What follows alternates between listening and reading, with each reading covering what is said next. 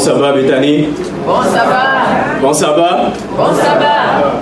Amen. Essayer de...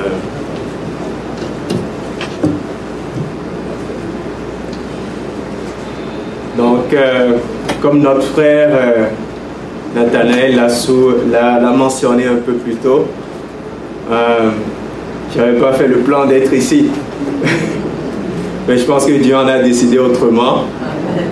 Et euh, comme je viens toujours à Bethany, c'est toujours une bénédiction d'être avec vous. Amen. Et euh, Bethany est une église qui, euh, euh, qui me tient à cœur personnellement. Parce que je connais beaucoup de personnes ici. Et j'ai l'opportunité de collaborer, de travailler avec de nombreuses personnes ici dans le ministère. Donc je remercie Bethany. et, je tiens à souligner que euh, quand je parle à d'autres personnes, ou bien même dans, mes- dans les comités d'église, des fois dans mon église, je dis, mais vous savez, il y a une église euh, qui s'appelle Bethany. Et je suis toujours interpellé parce qu'ils ont à cœur de prêcher un message qui est actuel. Amen. Parce qu'on n'entend plus certains messages sur nos pupitres dans les temps où on est actuellement. On n'entend plus le livre d'Apocalypse, on n'entend plus le livre de Daniel. C'est comme si c'est mis de côté et ça n'a plus sa place, alors qu'on est un mouvement prophétique. Donc, euh, je vous encourage à continuer dans cette lancée, car c'est de là que euh, on aura le réveil nécessaire pour finir ce travail. Amen. Amen. Donc, euh, juste avant de commencer le message de, de ce matin, je vais prendre deux minutes, quelques minutes pour, pour vous parler euh, du ministère Jaffa. Je pense que certains d'entre vous euh, connaissez ce ministère et euh, certains d'ici en font partie. Certains seront nos prédicateurs pour euh, euh, le prochain camp d'études bibliques. Donc, je vais juste demander que euh, peut-être l'affiche soit, soit projetée euh, à l'écran pour vous montrer. Donc, comme vous le savez, Jaffa, c'est jeune ambassadeur francophone adventiste. Et on a un groupe de jeunes, par la grâce de Dieu, qui voulons garder cette flamme dans la province du Québec. Et à chaque camp, ou bien à chaque, euh, chaque année, on fait ce qu'on appelle des camps d'études bibliques. Euh, quand on parle de camp, pensez au camp militaire. Donc on vient pour trois jours de manière intensive et le but c'est d'étudier la parole de Dieu et de se rapprocher de Dieu. Et c'est intéressant parce que le camp de cette année, ça s'intitule encore un peu, un peu de temps.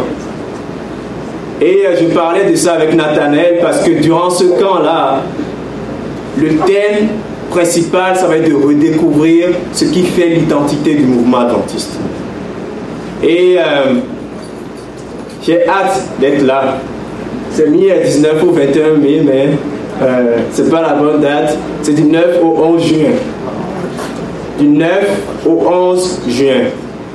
Et ça va être sur l'identité du mouvement adventiste. Euh, je trouve que notre jeunesse ne savent, notre jeunesse ne sait pas d'où il vient, bien elle vient.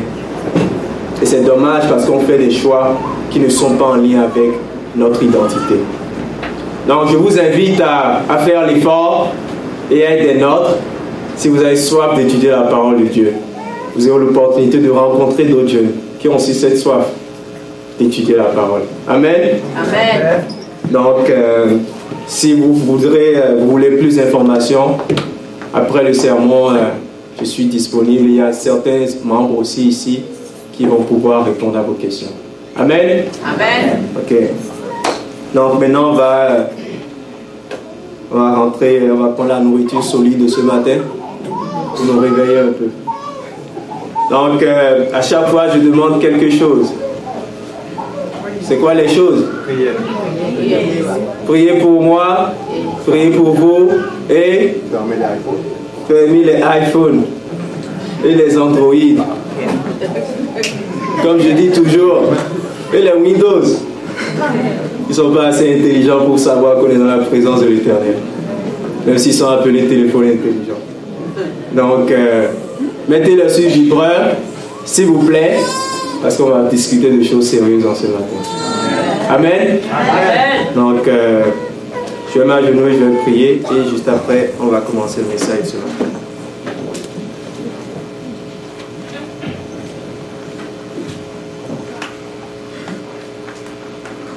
Seigneur Dieu Tout-Puissant, Père trois fois saint, miséricordieux. Père, nous avons le privilège ce matin de venir devant toi, Seigneur, pour étudier ta parole. Aujourd'hui, Seigneur, on va discuter d'un sujet qui t'est cher et dont tu veux que nous soyons alertes, Seigneur Dieu. Père, je ne suis qu'un pauvre serviteur devant toi, mais tu me permets, Seigneur, de délivrer ce, message ce matin. Je te prie, Seigneur, à chaque fois de mettre les bonnes paroles dans ma bouche, car je ne suis que poussière, Seigneur. Jésus-Christ, je prie que tu sois à mes côtés et que tu sois aussi avec la, la congrégation de Béthanie ce matin. Que ton Saint-Esprit, Seigneur, fasse une œuvre particulière dans la vie de tous ceux qui sont ici ce matin.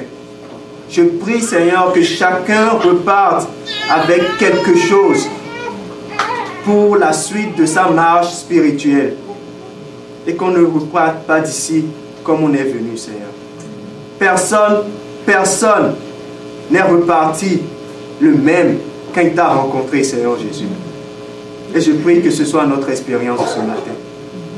Que ton Saint-Esprit soit au milieu de nous et que, Seigneur, tu puisses nous permettre de comprendre tes saintes écritures.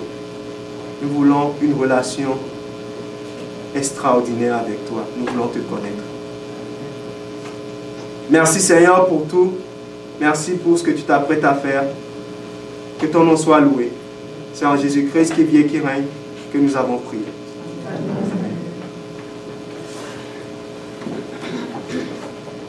Donc j'ai intitulé le, sermon de ce matin La crise d'identité. Le premier titre que j'avais choisi, c'était statu quo. À un moment, j'ai dit, ben, on va changer pour crise d'identité. Vous allez comprendre pourquoi j'avais nommé le sermon statu quo. Et euh, avant de débuter euh, notre... Euh, avant d'aller dans le livre de Genèse pour commencer, il y a de cela une semaine. Donc la semaine passée, on a fini le service à l'église. Et on avait une activité avec certains jeunes adolescents pour essayer de, discuter, d'apprendre à les connaître. Et sur le chemin pour aller au lieu de, euh, de rencontre, j'ai posé la question au jeune. J'ai dit, qu'est-ce qu'il veut faire dans la vie? Il a réfléchi, il m'a dit, c'est pas. J'ai dit, ok. J'ai dit, mais est-ce qu'il n'y a pas quelque chose qui te motive depuis que tu es enfant? Il réfléchit pendant quelques secondes. Il me dit, je veux, je veux être pédiatre. J'ai dit, ok. Ça, c'est de longues études. Tu en as au moins pour une dizaine d'années ou bien au moins sept années. Et euh, je lui dis, ok, Qu'est-ce que tu veux faire pour Dieu? Il réfléchit et il me dit, tu sais, moi je venir à l'église chaque sabbat et ça va.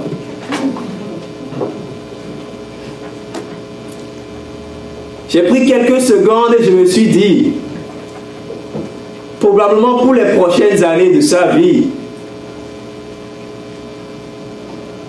il va penser que l'Église, c'est de venir chaque sabbat, de faire partir, d'écouter un message et de repartir chez lui.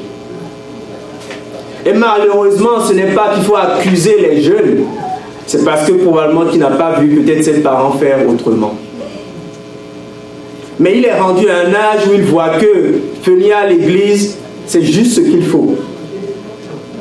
Il envisage faire de longues études peut-être pour devenir pédiatre, mais il envisage donner le service minimum pour Dieu. Comment on dit salaire minimum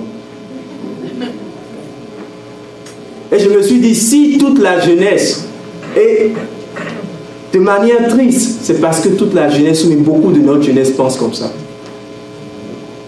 L'église, on vient, on chante, on écoute le sabbat du matin, tranquille, on socialise et on repart chez soi. Et aujourd'hui matin, c'est juste pour porter à votre attention qu'on va découvrir ou bien on va étudier ce qui fait l'identité de cette église, mais ce qui fait l'identité du mouvement adventiste. On va comprendre que cela ne suffit pas. Dieu a un appel extraordinaire pour les jeunes. Amen. Et il veut qu'on accomplisse de grandes choses pour lui. Je ne sais pas pour vous, mais des fois, moi, je rêve pour Dieu. Je rêve. Je rêve en grandeur. Amen. Je rêve en grandeur. Parce que j'ai dit, mais je sais un Dieu qui est tellement grand. Pourquoi je ne peux pas rêver en grandeur? Donc, ouvrons notre Bible dans le livre de Genèse. Dans le livre de Genèse, chapitre 16. Genèse, chapitre 16. Si vous êtes là, dites euh, Amen. Si vous n'êtes pas là, dites euh, pitié de moi. Donc, Genèse chapitre 16. Et dans le livre de Genèse, chapitre 16, ça nous parle de l'histoire de qui? L'histoire d'Agar et d'Ismaël. Et vous allez voir quelque chose de très intéressant dans cette histoire. Je pense dans l'un des sermons passés, j'avais fait une introduction avec ça, mais je trouve que ça a encore sa place. Parce qu'il y a d'autres éléments qui sont intéressants à voir dans cette histoire. Donc dans Genèse chapitre 16, à partir du verset 1, Sarai, femme d'Abraham, ne lui avait point donné quoi d'enfant. Elle avait une servante égyptienne nommée Agar. Et Sarai dit à Abraham, voici l'Éternel m'a rendu stérile. Viens, je te prie vers ma servante. Peut-être aurai-je par elle des enfants. Abraham écouta la voix de Sarai, sa femme. De Sarai. Alors Sarai, femme d'Abraham, prit Agar l'Égyptienne, sa servante, et la donna pour femme à Abraham. Son mari, après qu'Abraham eut habité dix années dans le pays de Cana. Abraham a fait dix ans dans le pays de Cana. Il n'a jamais pris de femme étrangère, mais c'est sa femme qui lui donne une femme étrangère. Il alla vers Agar et elle devait enceinte. Quand elle se vit enceinte, elle regarda sa maîtresse avec quoi? Mépris. Et Sarai dit à Abraham, l'outrage qui m'est fait retombe sur toi. J'ai mis ma servante dans ton sein et quand elle a vu qu'elle était enceinte, elle m'a regardé avec mépris. Que l'Éternel soit juge entre moi et toi. Alors Abraham répondit à Sarai, voici la servante est en ton pouvoir. Agis à son égard comme tu le voudras. Tu le trouveras bon. Alors Sarai la maltraita et Agar s'enfuit loin d'elle. En anglais, ça ne dit pas forcément maltraiter, ça dit elle la traitera plus durement. Elle est devenue plus dure. L'ange de l'Éternel, donc elle s'enfuit, elle s'enfuit loin d'elle. L'ange de l'Éternel la trouva près d'une source d'eau dans le désert, près de la source qui est sur le chemin de Chour. Il dit à Agar, servant de Sarai, d'où viens-tu et où vas-tu? Et c'est extraordinaire de voir que quand l'ange, il parle à Sarai, il lui pose une question, d'où viens-tu et où vas-tu? L'ange a compris que d'où venait Sarai était lié à où elle allait. À Agar, merci beaucoup. L'ange a compris que d'où elle venait était lié à où elle allait. Son origine était liée à sa destination. Elle répondit, je fuis loin de Sarai, ma maîtresse. L'ange de l'Éternel lui dit, retourne vers ta maîtresse et humilie-toi sous sa main. Et quand je regardais cette histoire,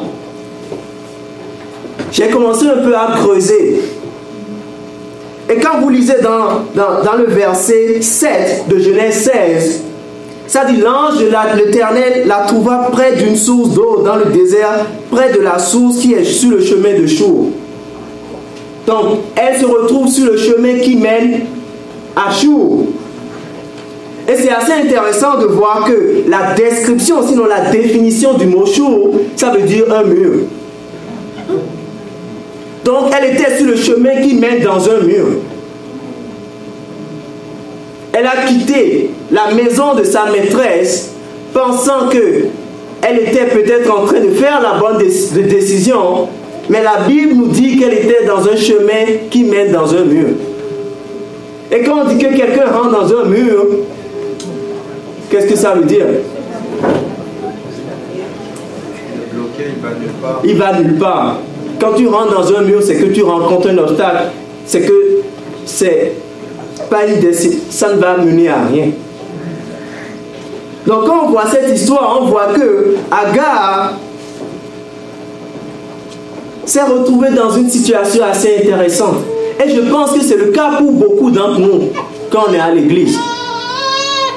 Beaucoup avons fui de la maison de notre maître, sommes perdus dans un désert. Et sans que nous le sachions, nous sommes en train de... sur un chemin qui mène dans un mur. Et Dieu est en train de nous dire ce matin, comme il a dit à Agar, retourne dans la maison de ton maître. Et vous allez voir ce qui est intéressant, hein, c'est que l'ange lui a dit, retourne vers ta maîtresse et humilie-toi sous ta main. Donc l'ange lui a rappelé quoi? Ses racines. Est-ce qu'on est, d'accord? L'ange lui a dit, retourne. Lui a donné un message qui renfermait sa mission. Parce que par la suite, l'ange lui dit, tu auras un fils qui s'appelle Ismaël. Et ces trois éléments combinés permettront à Agar d'atteindre le but que Dieu a pour sa vie. Donc si ces éléments sont importants pour Agar, combien même ça peut être important pour nous autres qui sommes chrétiens adventistes du septième jour aujourd'hui? Si Dieu a trouvé important et vital de rappeler à une femme égyptienne ses racines liées à sa maîtresse, lui a donné un message et une mission combien même, ou bien combien c'est important pour nous. Et aujourd'hui matin, il y a quatre éléments qui font l'identité d'un chrétien ou d'une personne. Il y a les racines, il y a le message, il y a la mission, et tout converge pour donner un but. J'ai dit quoi? Les racines, le message, la mission et le but. Et c'est triste de dire que dans nos églises, les jeunes ne savent pas l'identité de ce mouvement. Quand j'ai commencé à étudier l'identité du mouvement adventiste, je me suis dit, je ne peux plus continuer la même chose dans ma vie ça m'a impacté de manière extraordinaire. Et c'est ces éléments que nous allons voir ce matin. Et ce que je trouve intéressant dans, l'histoire, c'est que euh, l'expérience d'Agar n'était pas désespérée. Parce que l'ange de l'Éternel l'a trouvé dans le désert. Et cet ange, c'était Jésus-Christ. Donc quand bien même nous pouvons être perdus dans un désert et que nous sommes sur un chemin qui mène dans un mur, on a l'ange de l'Éternel qui nous trouve dans ce désert. Amen. Et qui nous dit, retourne à la maison. Retourne à la maison, ma fille. Face vers ces sentiers. Face vers ces anciens sentiers qui donnent la bonne direction. Et quand on se pointe, on focalise sur l'histoire de Jésus-Christ, il y a quelqu'un qui a dit à propos de Jésus-Christ, Jésus-Christ n'avait pas de crise d'identité. Il savait qui il était. Il savait où il allait. Et il savait d'où il venait. Et il savait pourquoi il était là. Quand tu as ces éléments-là dans ta vie,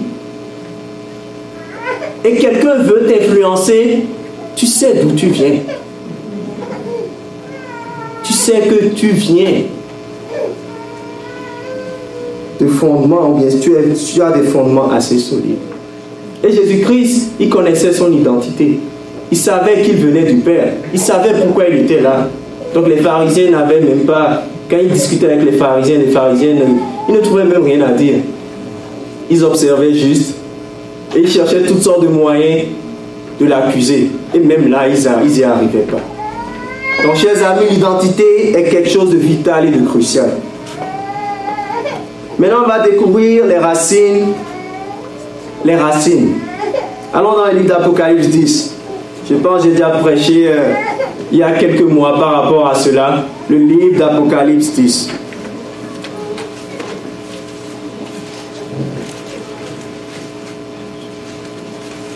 Nous devons être des étudiants de la Bible et principalement des prophéties. Dans le livre d'Apocalypse 10, même si je ne vais pas tout lire, on dit, la Bible, il est écrit, je vis un autre ange, quoi, puissant, qui descendait d'où? Du ciel, enveloppé d'une nuée, et au-dessus de sa tête était l'arc-en-ciel, et son visage était comme le soleil, et ses pieds comme des colonnes de feu. Il tenait dans sa main un petit livre ouvert. Il posa son pied droit sur la mer et son pied gauche sur la terre. Après le sermon, si vous avez des questions, ça va être un plaisir de décortiquer ou bien dans, une étude biblique de décortiquer le livre d'Apocalypse. Précisément ce chapitre-là. On n'aura pas le temps d'aller dans tous les détails ce matin parce qu'il faut des heures pour étudier Apocalypse. Mais ce qui est intéressant quand on lit le livre d'Apocalypse 10, le livre nous parle d'un petit livre qui était comment? Ouvert. Et si vous vous rappelez un peu du message qu'on avait fait il y a quelques mois, ce petit livre, c'était quel livre? Le livre de Daniel. Et précisément quelle partie? Les 2300 soirs et matin. Daniel 8, chapitre 14. Daniel chapitre 8, verset 14. Donc ce petit livre ouvert, c'est la prophétie des 2300 soirs et matin qu'on retrouve dans le livre de Daniel. 8, chapitre, Daniel chapitre 8, verset 14. Et si vous voyez, il est écrit qu'un ange qui avait un visage comme le soleil et ses pieds comme des colonnes de feu avait le livre ouvert. Et en étudiant, on voyait que cet ange n'était nul, autre que qui? Que Jésus-Christ. Donc la personne qui est à l'origine de ce mouvement n'est nul autre que Jésus-Christ. Amen. Des fois, j'entends William Miller, j'entends Hélène White, fondatrice. Oui, Dieu les a utilisés. Mais Dieu, c'est celui qui a lancé le mouvement. Ils ont été des instruments dans la main de Dieu pour accomplir plus de choses. Donc que personne ne vienne devant vous et vous dise que euh, Hélène White, elle a fait un rêve. Non, non, non, non, non. Chers amis, ça ne fonctionne pas comme ça.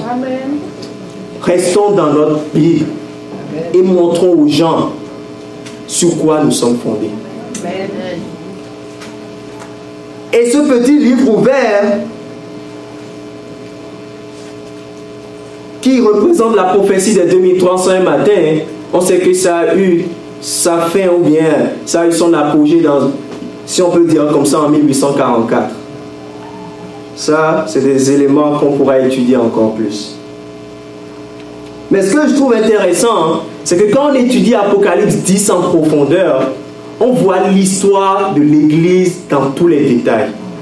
Quand vous lisez Apocalypse 10, on parle de ce livre qui est doux dans la bouche, mais qui est amer dans les entrailles, qui fait lien avec l'expérience de l'Église qui a connu la grande déception. Donc le mouvement adventiste se base sur des éléments prophétiques. Et comme je dis, ce sera un plaisir de m'asseoir avec vous et de passer à travers le livre d'Apocalypse, le chapitre 10.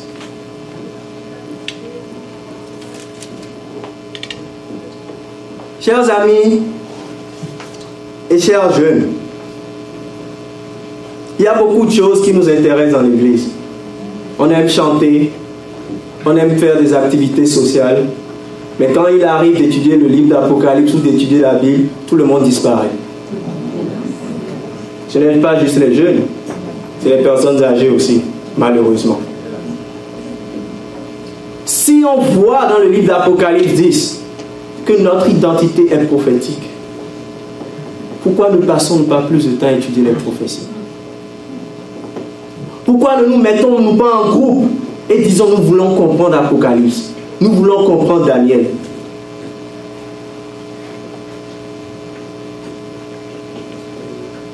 Tout ça, c'est des éléments qui, qui me peinent énormément quand je vois l'état de notre Église. C'est pourquoi je suis encouragé dans les ministères comme Jaffa à continuer à encourager les jeunes pour les ramener à étudier la parole de Dieu. Père, chers amis, sans la parole de Dieu, il n'y a même pas de discours à entreprendre. Il n'y a pas de lumière. On est dans l'obscurité. Et quand on est dans l'obscurité, il n'y a pas, il y a, comment il n'y a pas de futur.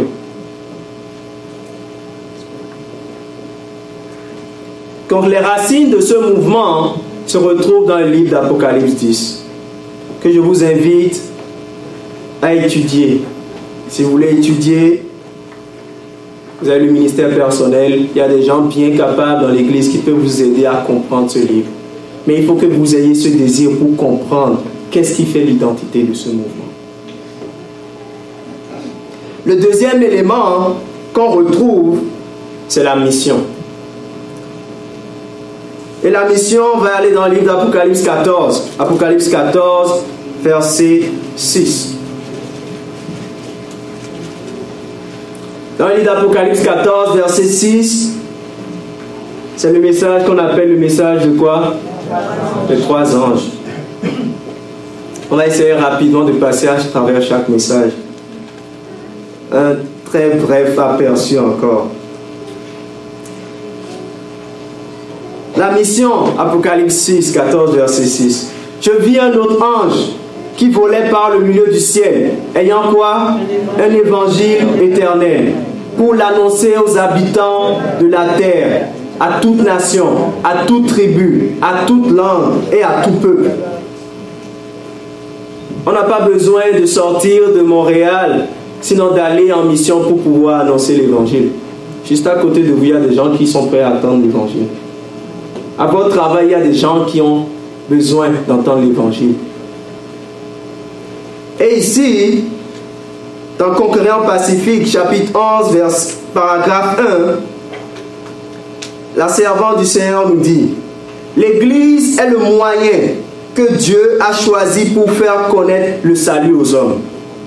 Établie pour servir, elle a pour mission de proclamer l'Évangile. Dès le commencement, Dieu a formé le dessein de révéler par elle sa puissance et sa plénitude. Les hommes qui la composent, ceux qu'il a appelés des ténèbres à sa merveilleuse lumière, doivent refléter sa gloire. L'Église est la dépositaire des richesses de la grâce du Christ. Et c'est par elle que l'amour de Dieu se manifestera finalement de façon puissante et décisive aux dominations et aux autorités dans les lieux célestes. La mission de l'Église à la base, c'est de prêcher l'Évangile. C'est ça la mission de l'Église. L'Église ne se limite pas juste à venir à l'église chaque sabbat. L'église ne se limite pas à donner sa dîme. L'église ne se limite pas à devenir directeur d'un ministère à l'église. L'église ne se limite pas à devenir des administrateurs d'église. Parce que oui, on arrange le service, on s'assure que tout se passe bien, que ça flot, et on pense que peut-être c'est juste ça l'Église. Mais Dieu nous dit dans sa parole qu'il y a une mission. Et cette mission, c'est de prêcher l'Évangile.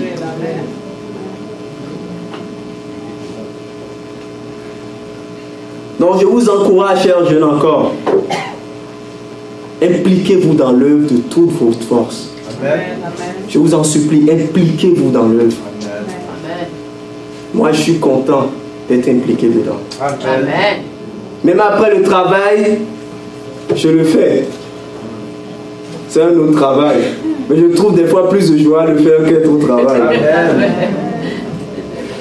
Mais c'est un plaisir. Donc je vous encourage à être impliqué dans l'œuvre. Ne vous limitez pas juste à ce que vous voyez chaque sabbat, s'il vous plaît. Prenez l'étendard de l'évangile et allez au front. La jeunesse, c'est le fer de lance de Dieu. On a la vitalité et Dieu veut que nous avancions pour lui. Amen. Amen. On va voir maintenant certains éléments du message, chers amis, chers frères et sœurs. Le premier ange dit dans Apocalypse 14, verset 7, il disait d'une voix forte, craignez quoi? Dieu, et donnez-lui quoi l'heure de son jugement et adorez celui qui a fait le ciel et la terre et la mer et les sources d'eau. Ce verset est condensé, il y a tellement de choses. Mais qu'est-ce que ça veut dire craindre Dieu? Faire? Aimer Dieu, observer ses commandements. faire sa volonté. Dans Proverbe 8, chapitre 13, dans Proverbe chapitre 8, verset 13, il a écrit La crainte de l'éternel, c'est la haine du mal. L'arrogance et l'orgueil.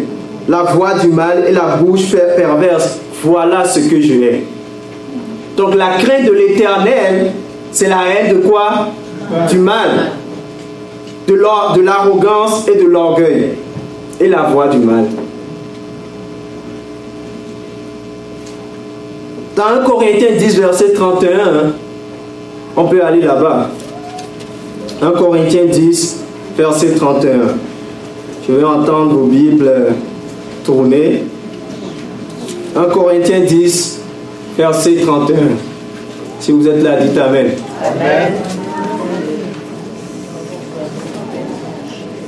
Ça dit soit donc que vous mangiez, soit que vous fassiez quelque autre chose.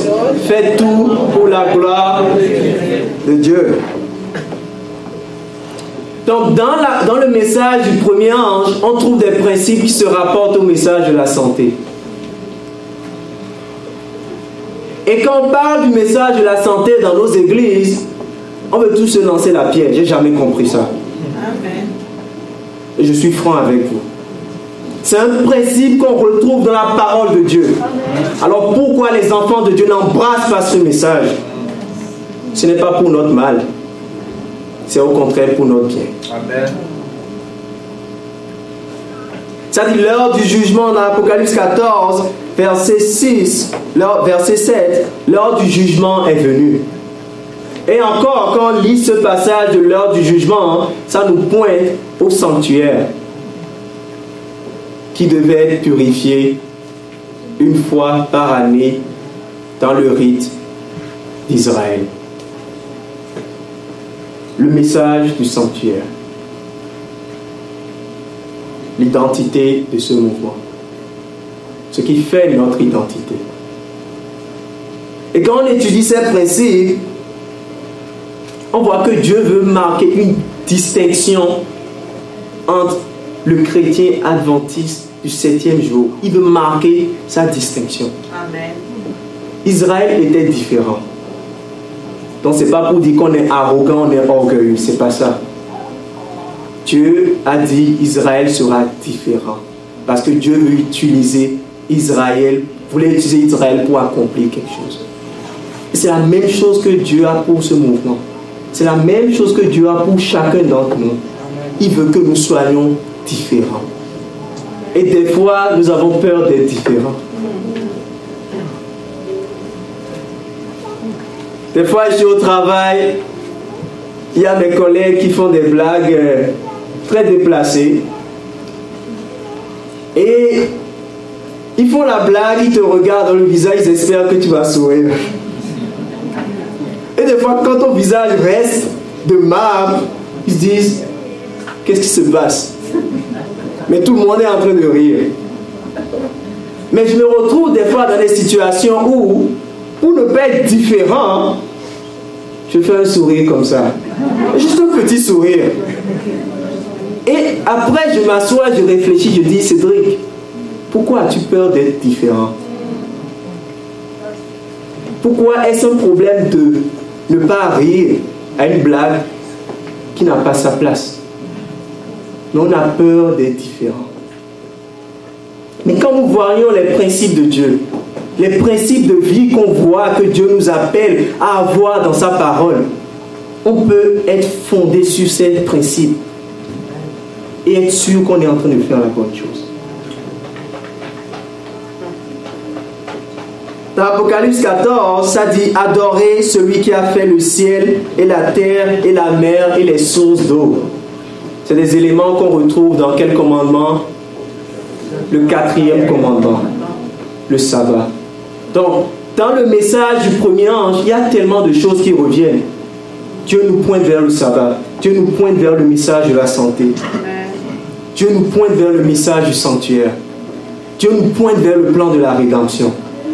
Et quand ces éléments sont compris par les enfants de Dieu, on est une lumière autour de nous. Comme Jésus l'était en Israël. Comme Jésus l'était auprès des souverains sacrificateurs de son temps. Chers amis, n'ayons pas peur d'être différents. Dans le deuxième ange, au niveau du deuxième ange, on lit un autre ange, un second ange qui vient, suivi en disant, elle est tombée, elle est tombée, Babylone la grande, qui a abreuvé toutes les nations du vin de la fureur de son impudicité. Ce matin, je veux juste vous dire que l'Église n'est pas Babylone. Amen. Amen? Amen. Je vais prendre un Amen là. Mais ce que nous devons faire, c'est que nous devons enlever Babylone de nous. C'est deux choses complètement différentes. Et quand on se rappelle de Daniel à Babylone, qu'est-ce qu'on avait proposé à Daniel? On avait proposé les mains du roi. Là encore, on voit le message de la santé. On avait éduqué Daniel selon tous les principes de Babylone. Pardon? L'assimilation. L'assimilation.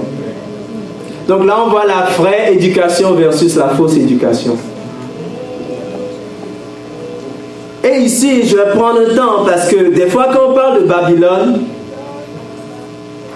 c'est comme si c'est des choses abominables. Mais dans les petites choses de notre vie, des fois, nous faisons, nous avons des éléments de Babylone.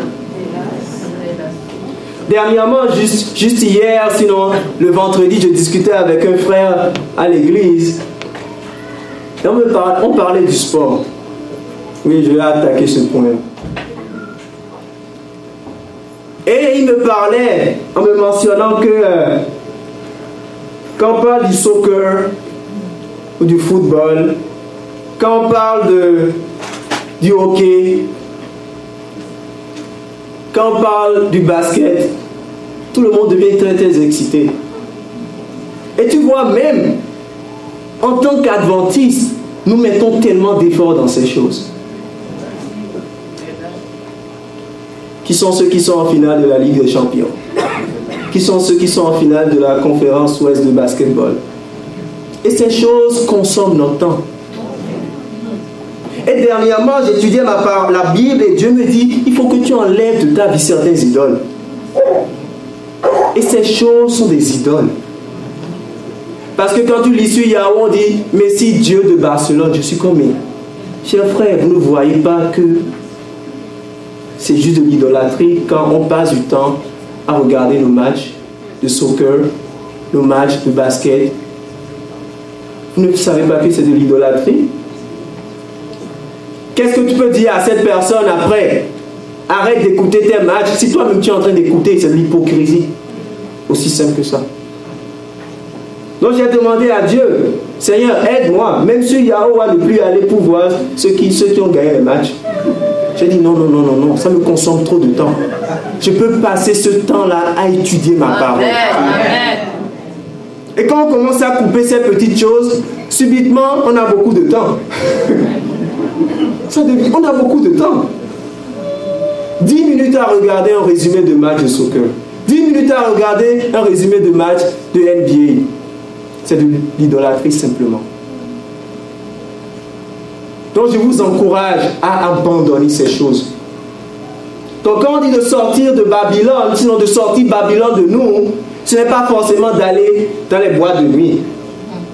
C'est cette chose-là qui représente Babylone dans nos vies. Et c'est dur. Quand je suis sur Yahweh, je dois cliquer dessus et je vois le newsfeed. C'est dur. Je ne vais pas vous mentir. Des fois, même mes yeux penchent dessus pour savoir qui est en finale. Je dis, Seigneur, aide-moi. Mais c'est dommage de voir que ces choses-là représentent Babylone, chers amis. Et je le dis de manière triste. Parce que beaucoup, beaucoup, beaucoup de notre jeunesse, nous impliquons notre force dedans. C'est la réalité. Nous sommes attachés à ces choses. Est-ce que le Canadien ça a gagné? Vous pensez qu'ils ont notre temps, Lui, il reçoit son paycheck. Ils n'ont rien à faire avec nous. Mais nous les mettons sur un piédestal et c'est de l'idolâtrie. C'est difficile pour moi aussi d'abandonner ces choses-là, mais je vous encourage à les délaisser dans vos vies. Et Dieu, Jésus-Christ, peut nous donner la force d'abandonner ces choses. Amen. Amen. On parle de la musique, ça c'est encore un autre débat. Comment la musique du monde rentre progressivement dans l'Église. Il n'y a plus de différence entre une église adventiste et une église pentecôtiste. Il n'y a plus de standard d'église. Il n'y a plus de standard de musique. On joue la même chose parce que la musique est un moyen pour attirer les jeunes dans l'église. C'est la vérité qui garde les, jeunes dans l'église. Et tant aussi longtemps que nous allons faire des programmes, pensant que tout va être OK, nous allons perdre la jeunesse. Parce que par la grâce de Dieu, c'est la vérité qui m'a permis d'être ici aujourd'hui depuis les sept dernières années. Amen. Donc ce n'est pas les programmes, chers amis. Ce n'est pas les social, comme on dit en anglais. Ce n'est pas les actes. Oui, ces choses ont leur place. Mais c'est la parole de Dieu qui nous unit. Amen. Et tant aussi longtemps qu'on ne va pas encourager nos jeunes à étudier la parole de Dieu, on va les perdre. Ils ne vont pas savoir leur identité. Ils ne vont pas connaître sur quoi ils sont fondés. Et après, on va se plaindre. Il y a le cinéma. Ça, c'est encore un autre débat.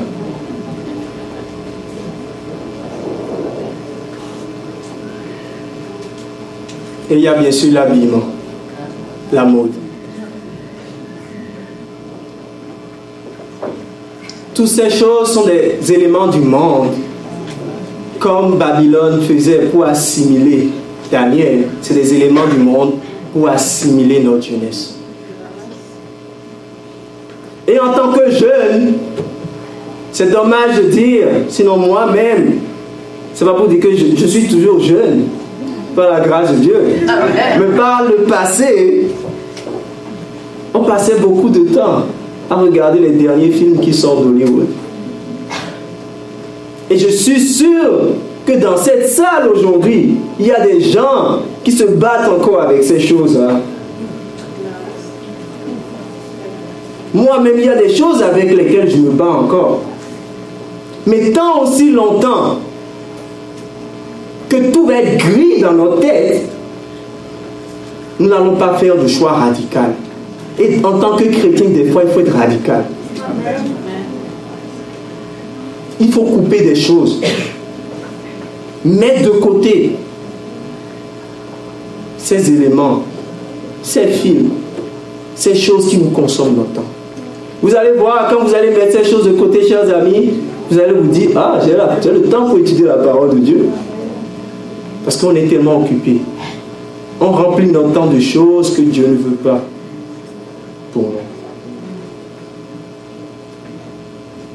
Donc ça, c'est des éléments, chers amis, que, qui gangrènent notre jeunesse aujourd'hui. Et malheureusement, tant et aussi longtemps que la jeunesse ne va pas crier à Dieu pour demander d'être délivrée de ces choses, cette jeunesse ne peut pas être le fer de lance que Dieu veut pour conquérir la province du Québec. Je vous dis, je rêve grand pour Dieu et je veux voir des choses se voir, se réaliser dans la jeunesse du Québec.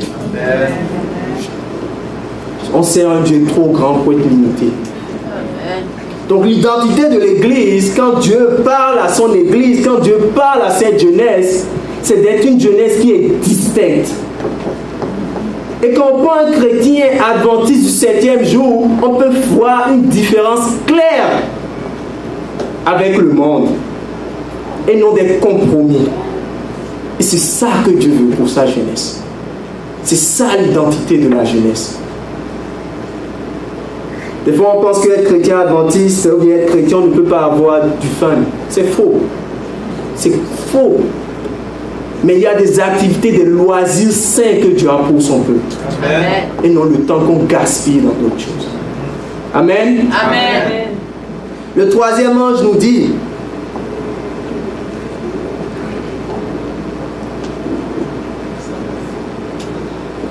un autre ange, un troisième ange les suivit en disant d'une voix forte, si quelqu'un adore la bête et son image et reçoit une marque sur son front ou sur la main, il boira lui aussi du vin de la fureur de Dieu, versé sans mélange dans la coupe de la colère.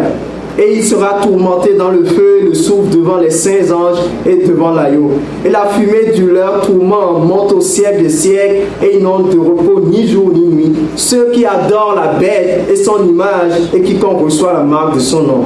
C'est ici la persévérance des saints qui gardent les commandements de Dieu et la foi de Jésus. Encore là, quand on étudie le message du troisième ange, ça nous pointe encore vers le sabbat.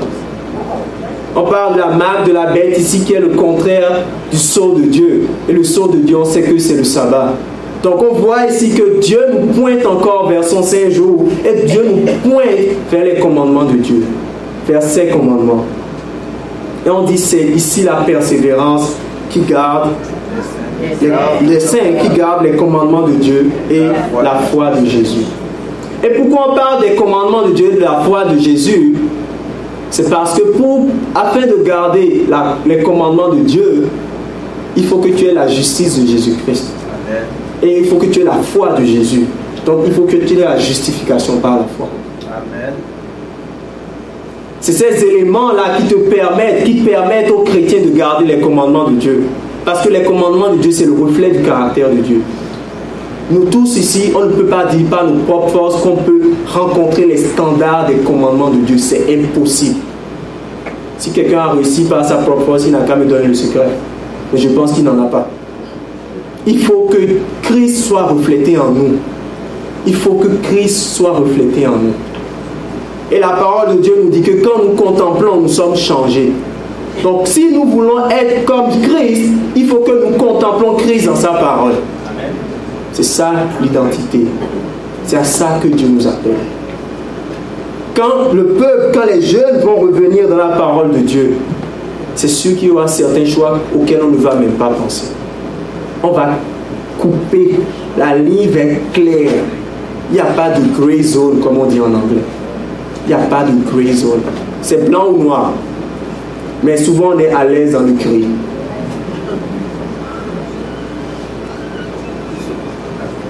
Et le dernier point, on a parlé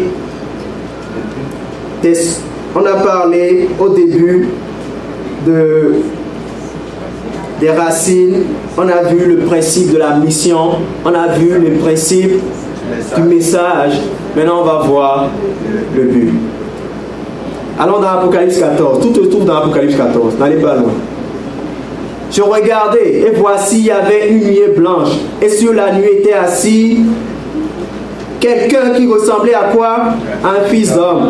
Et ayant sur sa tête une couronne d'or et dans sa main une fossile tranchante. Un autre ange sortit du temple criant d'une voix forte à celui qui était assis sur la nuée. Lance la fossile et moissonne, car l'heure de moissonner est venue, car la moisson de la terre est mûre. Et quand vous lisez Matthieu 13, verset 39, quand on parle de la moisson, on parle de quoi? De la fin du monde. Donc le but, en tant que jeune, et faire de l'ange de Dieu, c'est de préparer d'autres personnes à la seconde venue de Jésus-Christ. Et bien sûr, il faut être prêt aussi pour rencontrer notre Sauveur. Et vous savez quoi? Jésus-Christ a dit dans sa parole que l'église qui va être présentée devant lui va être une église sans tâche. Donc, ce qui veut dire qu'il n'y aura pas de péché dans la vie de ceux qui vont contempler Jésus-Christ quand il va venir. Donc les fausses théories qui circulent dans l'église comme quoi il n'y a pas la victoire sur le péché, ce n'est pas biblique. Dieu veut qu'on ait la victoire sur le péché. Quand il viendra, on pourra le contempler dans toute sa gloire. C'est ça l'identité ce mouvement. Et c'est à ça que les jeunes, nous les jeunes, nous devons aspirer. Une vie consacrée, une vie dévouée, zélée pour Dieu et rêvons grand pour Dieu. Ne pouvons pas être ce qu'on appelle dans le day-to-day. C'est trop facile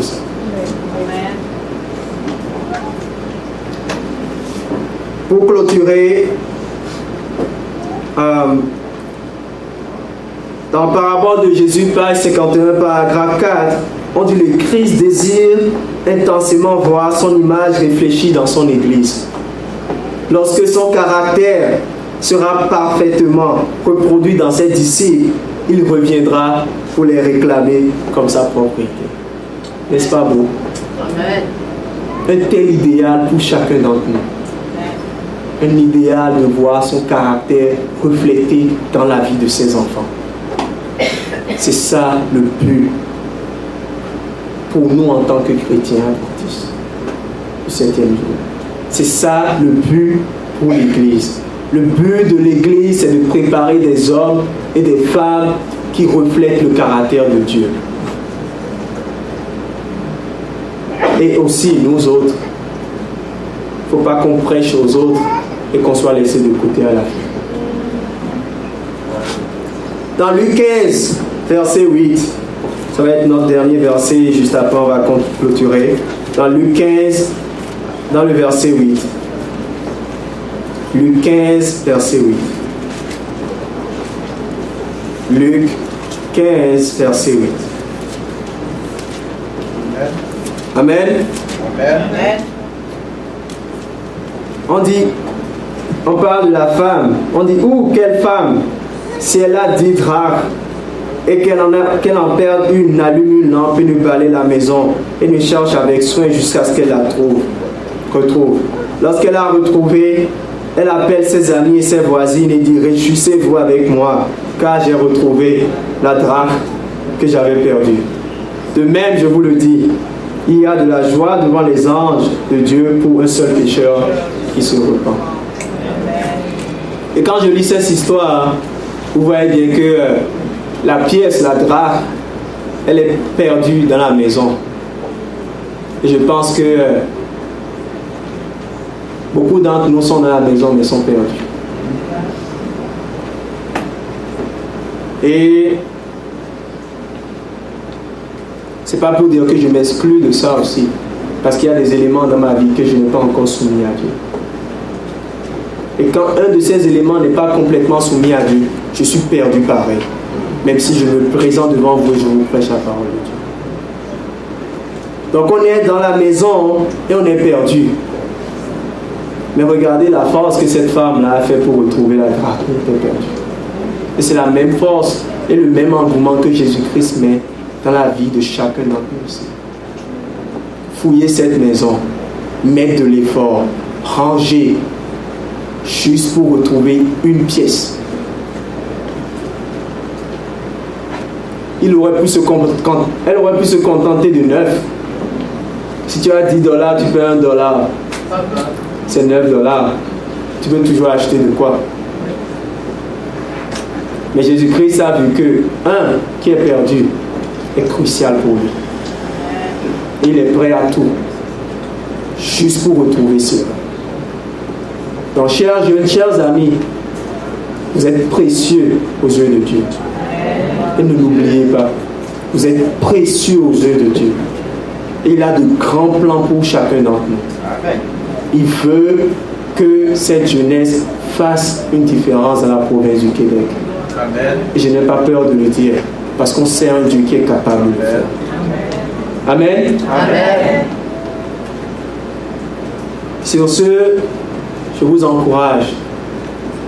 On a vu combien d'éléments? On a vu les racines, le message, la mission et le but. Gardez cela en tête. sachez que vous avez été appelé pour de grandes choses. Dieu est fidèle. Je sais qu'il a un plan pour cette jeunesse. C'est pourquoi je ne suis pas découragé. Lâchons ces choses. Lâchons ces choses de Babylone qui nous empêchent. Lâchons-les. Si vous êtes prêts à juste arrêter de regarder vos matchs de soccer, vous allez voir la différence que ça fait dans vos vies.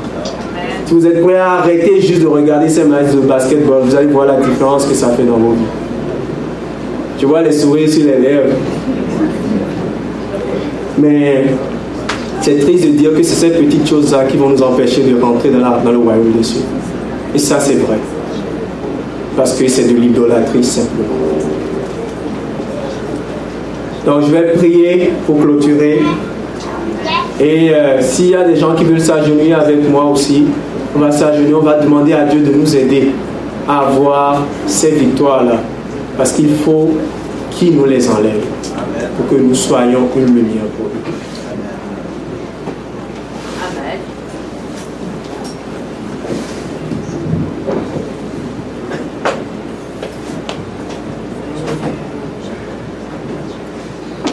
Seigneur Dieu Tout-Puissant, Père trois fois saint, je te remercie, Seigneur, infiniment pour le moment de partage que tu nous as donné.